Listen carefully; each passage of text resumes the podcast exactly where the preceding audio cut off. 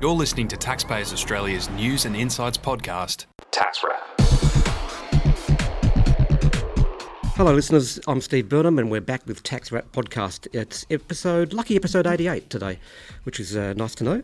Um, in preparing for today's episode, um, I talked to uh, Andy and Lisa. Hello, guys. You're with me, of course. Hi, um, Steve. Hey, a, Steve. A lot of acronyms flowed, as they do in tax talk, of Oh, course. we You love know, it, don't we? ATO, SBR, and one one acronym that was thrown my way, API, threw me for a little while, so I had to go back and do a little bit of study and uh, found that API stands for Application Programming Interfaces, which is interesting. Basically, for those who don't know, and I, I assume I'm not the only one, uh, these are tools that allow software developers to write code that interfaces with other software. In simple terms, possibly over over simple terms, an API is a sort of agreement between two online systems so that they say to each other, if you give me this instruction, I'll perform this action or return this other information. So, Oh, so it sounds a bit like um, a wife giving instructions to the husband when they're driving a car, that's Steve. right, the husband dutifully follows those orders and, and they arrive at their destination. yeah, it's a Um, GPS. yes. Like, another acronym. There you go. See, see, see what I mean? See what I have to put up with? um, in, our, in, with the, in the accounting sphere, um, the tax officers apparently, uh, Andy and Lisa were telling me that they're talking about developing APIs so that accounting software developers and businesses with their own in-house system can integrate direct-to-government lodgement capability within their own products. So, Andy and Lisa, for, for practitioners, what does this mean?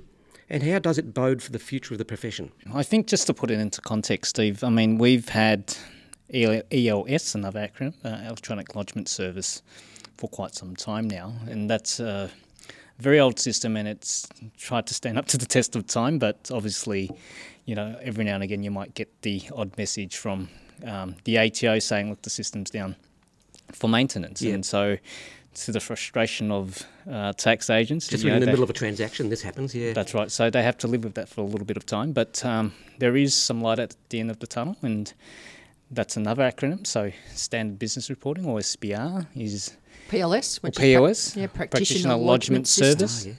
or service si- Service? Yeah, that's right. Even So- I get the acronyms wrong. So that's on that's on the way, and that the hope, the great hope, is that that will um, allow practitioners to be able to lodge more efficiently, but also adds an additional layer of functionality. And as you spoke about a little bit earlier, we were talking about API, and in short form, it's really an API is really a plugin or or a, a synthesizer for those who like uh, likes their music devices, and it's really to let one system talk to another. And ultimately, the aim is that with your uh, current EOS at the moment, which is your uh, tax agent portal, uh, ultimately over time, what will happen is that with SBR, some of the functionality that you will find on the ATO portal will, transfer across to your practice management software. So whether you're using Xero or MYOB or uh, HandySoft, over time the, the great aim is that that functionality will move across to your practice management software. So you essentially have a portal uh, on your um, practice management software. So it should aid efficiency, isn't it, Andy? So instead of going into the ATO portal and going into your practice management software, which is you know what you're lodging your returns with, your BASs, ITRs, and all that sort of thing, you'll only you know eventually, grand scheme of things, with this move to PLS slash SBR, um, will um, it'll be a lot more efficient for practitioners. So they'll only have to go into one bit of uh, one window, one portal. That's right. Yeah. So Lisa and I have been fortunate enough or privileged enough to attend some of these ATO meetings. Um, the one that I attended was called the uh, prac- Practitioner um, TPS Tax Practitioner Stewardship Group, which was formerly the ATPAG, which was the uh, tax practitioner, essentially uh, just one of the ATO forums. And Lisa's gone to the 2016 uh, forum. Future of the tax profession. So that's really looking at going digital.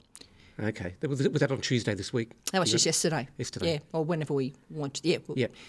whenever we put this Okay. out. So it was Tuesday was this week. this, yeah. all, all this API business, SBR thing, brought up at that? Uh, Yeah, so it's you basically we're given a, a, a timeline of when things are happening. So I think there's a little bit of um, well, there's always going to be confusion, but I think that all roads lead to um, your software vendors. So always go to your software vendors. So you might have heard the terms ELS, SBR, um, PLS bandied around, um, and there's a few little um, so let's say process improvements, little glitches that we need to live with, and change your workflow and your practices when you when you're moving to this new PLS system. Because I'm sure all of you know that um, the ELS is getting turned off on the 31st of March. Uh, and these little niggles are about um, making sure that you know if you've got multiple tax agent numbers uh, in your practice, you've got to make sure that the client that you're lodging uh, in your software matches what the ATO think it is, otherwise it'll reject it. So that's something where ELS used to sort of fix it all up in the back end. You've got to make sure this is right in the front end. And you've also got to use exactly the right um, naming of the um, another acronym, ABR site. Australian Business Register site. So, you know, especially for a company, make sure it's limited if it's written out properly or lpty.ltd. So you've got to make sure that all those things are right. And that's one of the little niggly, annoying things um, that is coming on with the PLS. Right. Does, it, does, does the response come back instantaneously, though, if you've got something wrong? It'll be a validation error, but okay. sometimes it's hard to work out what the validation error is. So that'll be all communicated as all the vendors have to go on to um, uh, PLS by 31 March.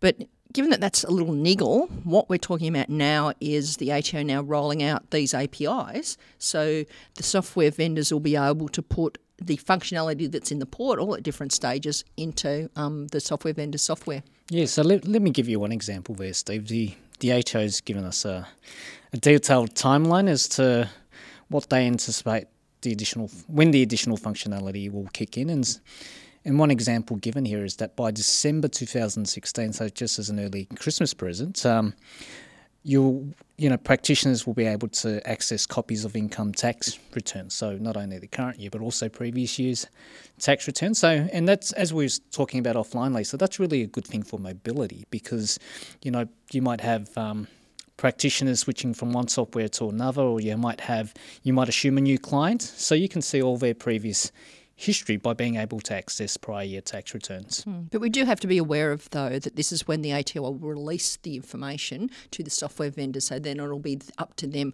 when they actually implement that into their own um, programs. Oh, yeah, yeah, yeah. So it really ultimately depends on you know whether the software vendors see it as a good value add and whether they've got the resourcing and personnel on hand just to team, uh, to to do that plug-in as we. And I like think it's just it. a really good initiative by the ATO as well that they're identifying all these things that are going to happen, um, that they want to happen, and then they'll engage with the software vendors to work out what you know protocols and all that sort of thing needs to be be put in. And I think the other really important thing to be aware of is that we know as practitioners we're very frustrated with the conflict between the MyGov site and the ATO portal. Oh, yeah. So part of this will be unravelling. Um, this confusion. So at the moment, and the ATO, uh, Colin Walker admitted this yesterday. He says, you know, sometimes uh, letters go to the taxpayer, which should go to the tax agent. Letters go to the tax agent, should go to the the, the taxpayer. Um, sometimes letters don't go to anyone. Sometimes letters just live in you know the inbox of the MyGov site. So all part of this is to unravel it, and I think um, Colin referred to it as um, preferencing. So you'll be able to preference because the other big thing that I'm sure many of our listeners know about as well is that um, the now let me get this right because I always used to do this when I was at KPMG as well was that if you put yourself down as the income tax tax agent, it could push out the BAS agent. So you know, and that caused then BAS agents to get upset because you know, especially Big Four, we wouldn't be lodging people's BASs. They'd probably be doing it themselves or right. getting their bookkeeper or their BAS agent to do it. Um, so it's that sort of thing that'll enable I think, as they said, multiple tax agents, multiple BAS agents, mm. and even in, in now the land of tax financial advisors. Oh, yeah, um, the new, you know, yeah. new, the new category. Yeah. Um, you know, everyone can have a piece of the information that's there. Yes, so really the ATO with this preferencing thing as well, they're just they're just trying to make sure that I've you know like the MyGov interaction issues with the portal are sorted out, and then they can add over time additional functionality. Um, do you know, is this sort of development come from the ATO or is it fed from uh, feedback from practitioners and even taxpayers? They've uh, done a lot of interviews. They've, they've, done a lot of interviews, oh, um, about a thousand interviews of what people want, um, and people being practitioners and taxpayers and business owners and small business owners, exactly what they want. Um, and this is where they've they've come up with this is the the the timeline yeah. uh, that they they want to go forward with. I think that um, when uh, Commissioner Jordan joined, he spent a lot of time doing, you know, my deductions, my tax, my this, my that, mm. and forgot about this terminology, as we call it, the intermediaries. Mm. Um, and part of the legacy, I think listeners would have already realised that we've talked about that, that MyGov is a, a legacy item for the whole of government from um, DHS. And of course, DHS don't have intermediaries. So we've had oh, to try and sort sort that out. Um, yeah. Now, all these acronyms, Steve, I keep I'm mindful now. Department of Human Services, so all right. the med, all the Medicare stuff.